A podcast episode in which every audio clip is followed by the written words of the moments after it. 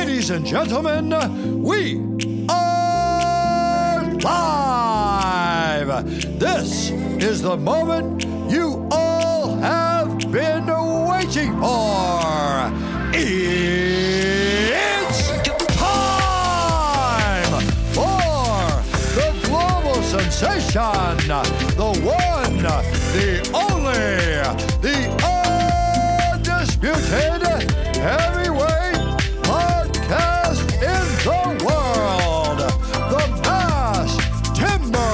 Construction Podcast.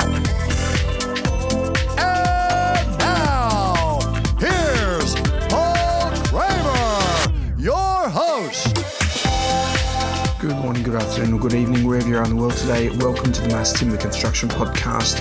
Thank you once again, Bruce, for the wonderful introduction. That's 50 times this year. That is week 50 as an updater. My, how the year is flying by. Only a few more weeks to go till the end of the year.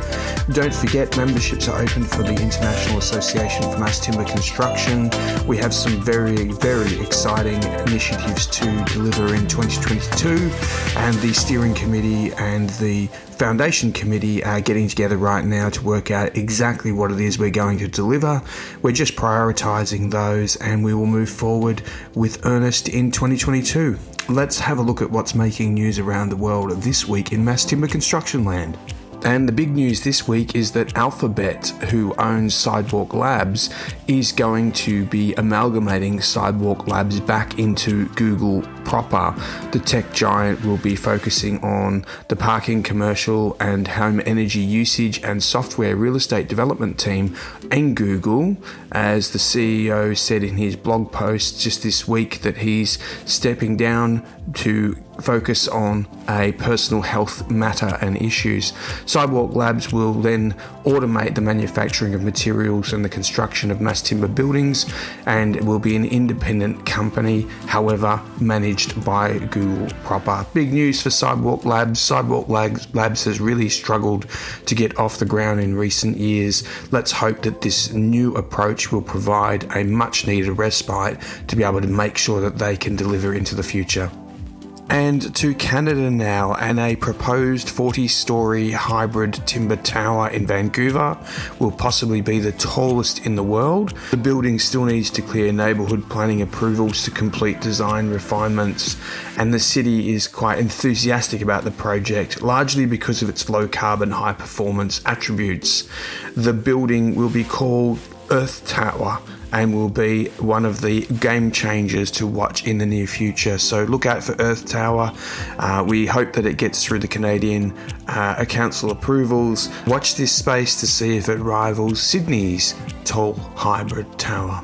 And Architects Journal in the UK uh, saying that a roundtable that balances fire safety with net zero as a call to action within the UK, specifically within England, might be the way forward. The conflict between fire and net zero emissions has been a pointed issue of discussion, particularly around the use of combustible materials in wall sections.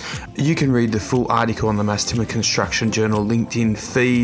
It's called Roundtable Balancing Fire Safety with Net Zero.